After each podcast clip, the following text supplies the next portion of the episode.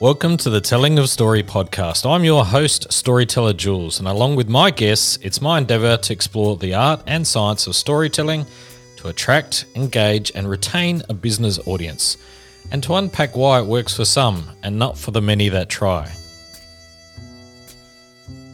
In this episode, I have the pleasure of talking with Sandra Risser. Listen in as Sandra talks about being yourself on stage. Be yourself, I'd say. They don't want you to sound blah, blah, blah, blah, blah, blah, like you've memorized it. Do make it sound like it's fresh to them. Most of the time, I find I can reach an audience. Every once in a while, I try every trick I have been told, talk to them a bit, point out something, try to find common ground, and it just doesn't work. And when that happens, you leave the stage going, next time.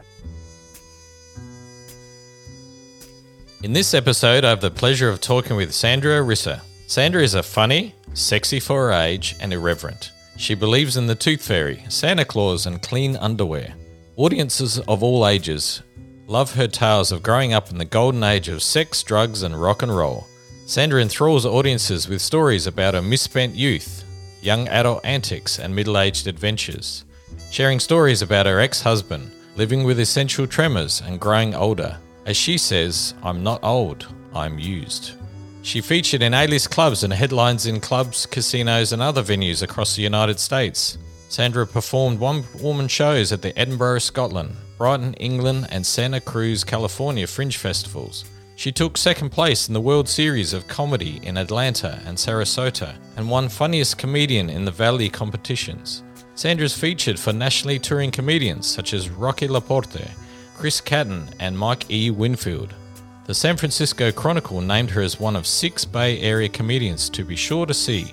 Sandra, welcome to the show. Thank you. Thank you. Pleasure to be here. Sandra, it just happens to be very close. Well, it actually is the 4th of July here in Australia. I know we're here in the future. Tell me about a Willie Nelson Country Rock Festival on another particular 4th of July. Oh, yes. I was young, living in Dallas, Texas at the time, and we wanted something to do. The people I were with had a, a ranch kind of. So we loaded up the horses and a bunch of us drove down to the festival. And because they had the horses, they got somehow, I have no clue how, they got on the security patrol, which gave us backstage passes. Yeah, it Wow. was fabulous. I, I mean, I was within a distance of Nelson as they come up the stairs because he was a little bit stoned, and then he put on the most magnificent display of singing and talent. And well, as I say, he's the only comedian that at 28 looked 84. Yes. yes. What year was this? Oh, must have been about 1965. Wow. Yeah, long, long time ago. We were all young back then. And yes, there were drugs aplenty. But it was a country rock festival, so you had both the good old boys with their long neck bottles of beer, and you had some really serious drug people. And then I called us weekend warriors. Sandra, you've been a comedian and actor, I believe, for a very long time. However, you didn't actually start stand up comedy until the age of 61. Why would you start then?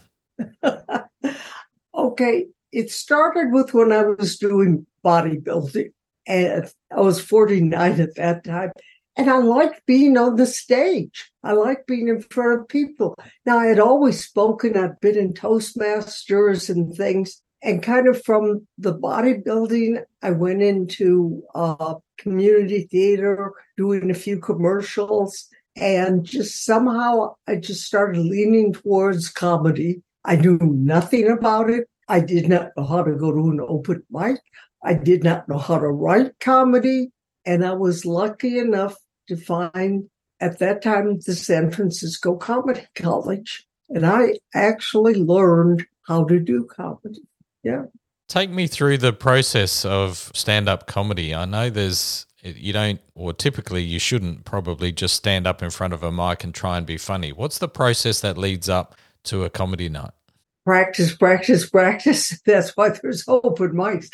But it's learning how to write comedy, learning the triggers, what makes people laugh, how to put it together, uh, juxtapositions, uh, and then trying it. You go to an open mic, it works sometimes, sometimes it doesn't. Rewriting, cutting out unnecessary words. Don't talk after your punchline. There's a lot of little things to learn. Those little tips there, they're very similar tips that you would talk about when, if you are writing a presentation, for example, if you're actually going on stage and trying to present something of note and trying to keep people's attention. Take me through that thought process a little bit. I mean, it doesn't matter whether it's a five minute set or a 50 minute set, you need to hold the audience's attention for as long as humanly possible. That's the whole gig, right? If you don't, if you lose the audience, there's, you know, you've lost the, the lost the process entirely. So, and for us, we have to find the difference between laughter you're funny and nervous laughter. Right. A lot of comedians start out doing really dirty stuff because it does make the audience laugh, but it's not the making of a good comedian. On the other hand, there are the storytellers that hear people like Robin Williams. We'll use him as an example. And he makes it sound like he's making it up off the top of his head while he's standing on the stage. So they think, oh, I can do that. What they don't know is these people have written, they have tried it, they have exaggerated here. They're not just, oh, I went to the grocery store. You know, they know how to present it and they put laugh points throughout the whole story. You mentioned Robin Williams, probably one of the all time greats. And you're right, he did seem to make it look like it was just completely off the cuff. And he could go on for what seemed like forever and just keep the audience enthralled. What the gift, absolute gift. But as somebody who's starting out, perhaps, where do you find that strength? Like, what are those little triggers? What helps you sort of keep going? Uh, first of all, you can shoot for that. Yes. But you got to tell yourself you're not going to get it in the beginning. Yeah. And I think that's it. Being realistic about where you are. Uh, when you start out, you may get a little laughter over here and a laughter there. And then I taped recorded every set I ever did back then. And you see what works and doesn't work, and you put that together, and then you start building. And I know my goal originally was to get the whole audience to laugh at once. And then you kind of reach that goal, and it's like, well, now can I get them with every joke I tell in the short set than the longer you build? So just break down that process for me because I think it's very similar. Again, once, you know, if you're presenting any sort of format, particularly when it's a scripted kind of format where you're trying to get a point across, that art of testing out lots of little bits and then putting the bits together and working that out. I understand as a comedian, you write, you know, for a five minute set, you might write five to, you know, 10, 15 jokes and you'll test yeah. out the 10 jokes and, you know, seven of them might be great and three of them will bomb. And therefore, the next time you go and you'll write three more so that you've got a fresh 10, you'll use the seven you know that are going to work and test out three more. And if they work, you know, maybe two of those will work and one of them doesn't. So it's a continual process of refining and tweaking. Absolutely. And you never throw anything away. For one of my jokes, it took me three years. It's a, one of the rule of three ones. And it took me three years to find the one that got the audience to laugh. What's the rule of three? Tell me about the rule of three. Oh, the rule of three is I'm trying to think of an example. My example is not 100% uh, clean, the one I'm thinking of. That's okay. Okay. Uh, is My ex husband and I didn't make love very much because he wanted it old people style. Ow, ow, take your teeth out. so two, eh, and then the punchline. Right. Okay. Yeah. Three makes a list. right. Yep. Yep. And, yep. And so the two is just making like the two of the lead up to the actual punchlines. Kind of give them misdirection for what you're going to say at the end. Right. And is that true yeah. for all of your jokes or is that just one of the formats? It's just one of the formats. Another format is ju- juxtaposition. I think if somebody breaks up with you and asks you to just be friends, it's like a kidnapper asking his victim to keep in touch. and that's putting two things together that, yeah. Yeah, fabulous. And throughout your career, you've spent, I guess, a lot of time on stage. What are the some of the learnings that you've had on actually being in a live environment like that? Because I'm, you know, everyone's going to be different. Every audience is going to be a little bit different. What's what did you learn about being on stage and being in live? uh, be yourself. I'd say they don't want you to sound blah blah blah blah blah blah like you've memorized it. Do make it sound like it's fresh to them.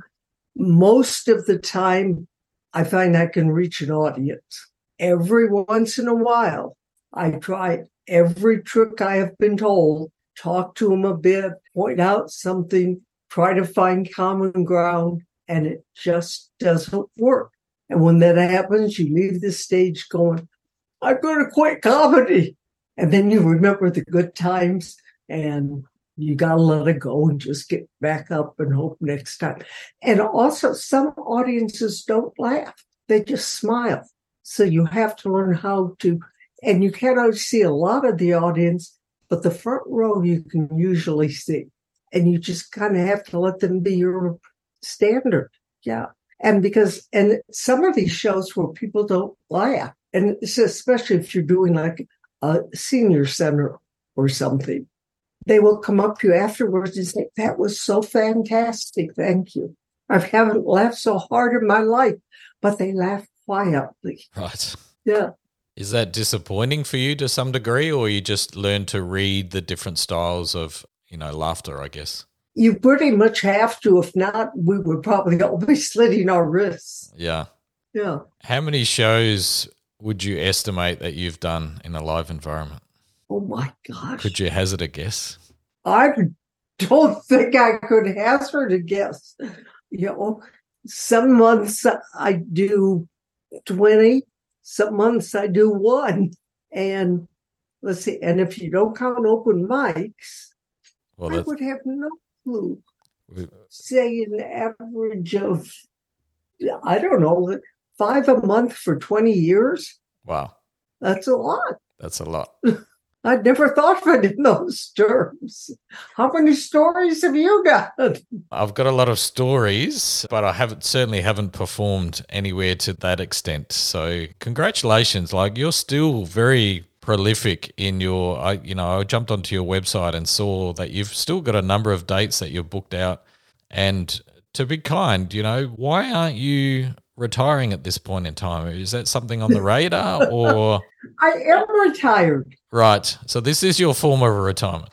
No, I'm retired from earning a living. Right. And since I don't have to make a living doing it, and yes, I like to get paid, I'd like to break even at the end of the year, but I can just have fun with it. I would hate to have to do the what you have to do to really make a living at it. Right. It's a tough job. Yeah.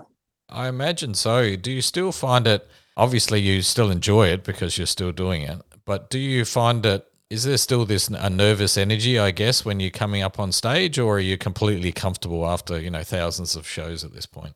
When I am my most nervous, is driving to the venue.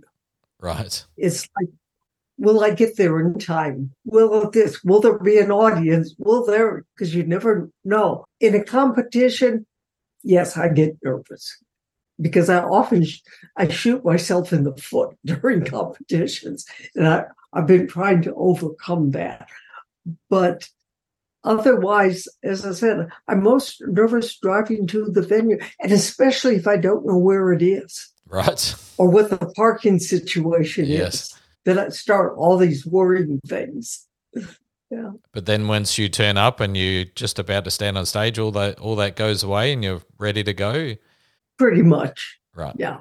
And you get there's always other comedians there and you get talking and sharing stories and I really enjoy being with other comedians. Yeah. And finding out about their lives, what they a lot of them don't do it full time. So or they did something else, you know, they were a doctor they were uh, a policeman. Uh, yeah, and it's fun to find out. Just talk to people. I like being around people. I hate sitting home. And that was just starting doing masters or competitions and speaking. And I know it sounds strange, but as a comedian, one of my hardest things was to write a speech on a serious subject and still get people to laugh during it to break it up. So who knows? Comedy by nature tends to be a whole bunch of life experiences. And Yeah. f- for the most part, the stories themselves, if, if I was to say, tell one of your stories perhaps in a non comedic sort of way, if you actually break down the story, the stories are just everyday things. They're not necessarily massive events in your life, but just a series of little incidental things like going shopping, like, you know, talking with your husband, whatever that may be. Like the actual story itself is not anything massive, but you're able to take those stories and obviously weave them in such a way. Tell me a little bit about that because I often tell some of my clients that I work with is that the stories don't have to be blockbuster movie style stories to have an effect. The tiniest of story or the tiniest of incident that may have occurred in your everyday might be the trigger that actually you can align with the point that you're trying to make. So tell me about finding those little moments in your life where that's a good story. Where do you find the inspiration? I think that you don't start out saying, I'm going to write something funny about XYZ experience. You take that experience, and there are two different ways that people do it.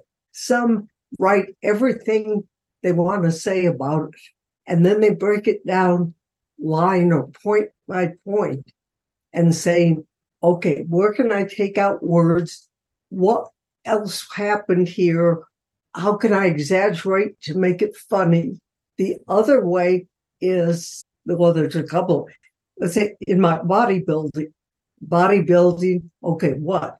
I, the age I started it, what I had to do, and you just make a list of what goes, and then you see how you can put it together. And I've got to say, like on my body, no, I will give better example. When I was in Edinburgh, after a show, this young man, and I said young because I was, you know, already in my 60s and he was in his 20s, he started talking to me. We had a really great conversation. He invited me back to his place. We were just drinking and laughing, having a good time. And I asked him what he did for a living. He said he was a male escort and he was just taking the night off. And from there, I wrote a bit about a young man, but I said that he asked me out. He said, maybe you'd like me to come home with you tonight. And I'm thinking, Santa, you still got it. And then he said, I'll only charge you $25. That's my senior discount. and that's how that story evolved. Sandra, you also you, you mentioned a couple of times now that you did competitive bodybuilding at the Yeah. age, at the age of 48. Again, another sort of late start to something that is perhaps traditionally started much younger. Is that your personality style where you just see something and you go, "Oh, I think I can do that," and and I'll just give it a go? A lot of it, I think, is I am always looking for the next thing to do. The bodybuilding actually, when I turned 40, I started going to the gym, fit and trim. Everyone started, yeah. And then I eventually got a trainer, and he was a bodybuilder.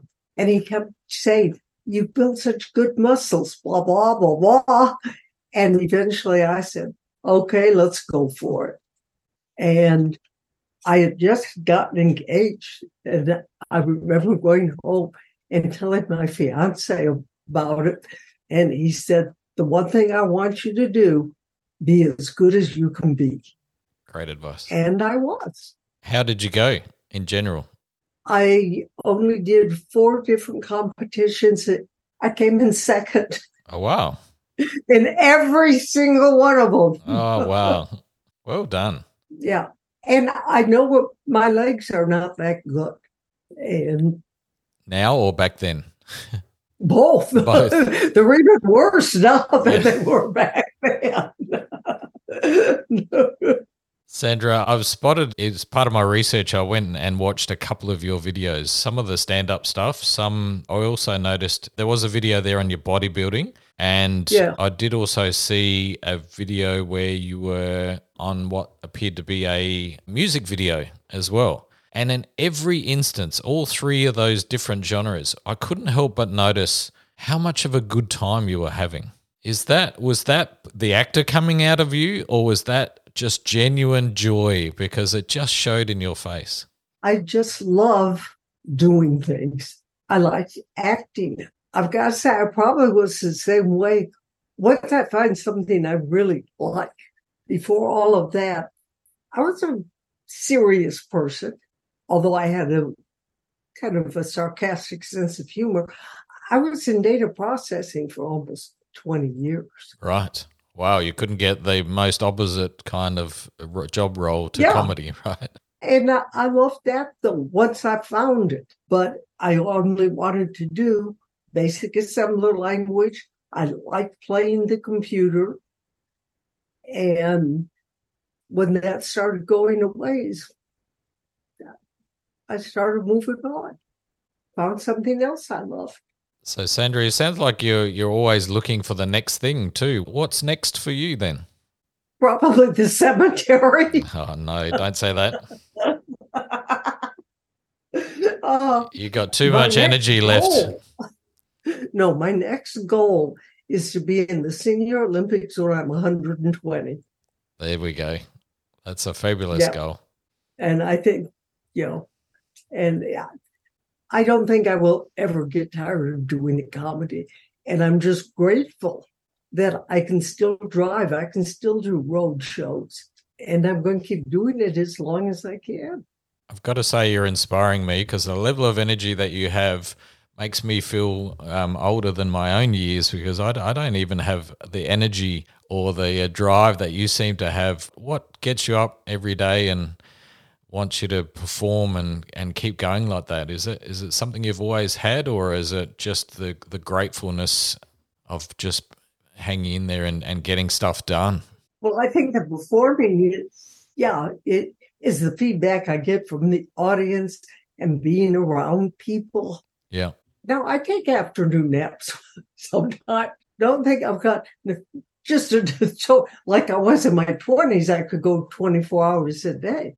But it is, it's being around people. I do like a couple, three days off. So to recharge my batteries, but more than a couple of days sitting around the house at night doing harp's work, which has never been my strong point. That's enough for me. And I'm very lucky. I'm married to a man who also likes to be alone. And he encourages me to go out and do things. And then next month, he and I are taking a trip together. You know, so it's a balance. Yeah. Sandra, there's a fabulous line on your website, which I'm going to read out. Tell me a little bit about it. Be fearless in your own life. It can be fun. Yes. Such a beautiful line. Tell me where that comes from. I don't know who maybe originally said it. For me, it's that uh, growing up, and I'm going to go back, you know, to when I was young. If anybody gave me a challenge, I would try it. growing up, I did almost every sport there was to do. Never was real good at any But if a man asked me out, or oh boy, want to go bowling? Sure. Want to play golf? Yeah. Want to do? I could do them all. Then I had the challenge of I heard there were tryouts for synchronized swimming. I had a tryout and I had to get on the team. I had a, the same. I was a cheerleader. I took ballet. I took toe. I it, the one thing I think I failed at was playing the violin. Right. It's an interesting instrument. My daughter played. But my whole life I've been that way. Yeah. You've got an amazing energy about you, Sandra. What advice would you give somebody who's perhaps maybe not happy in what they're doing or they're just looking for that change? What advice would you give somebody, no matter what their age, as to, you know, how to get up and, and get the next thing done? Don't be afraid to go for it. You're only in life once and you've got to live life to the fullest. That's what I feel. Yeah. Sandra, that's a beautiful sentiment. I've so enjoyed having our chat today, and I really do appreciate you giving me the time. Where can people find out a little bit more about you and perhaps even book you in for their next event? My new website is now up. It's the same name, sandrarisser.com. And everything about me, all my shows are on that.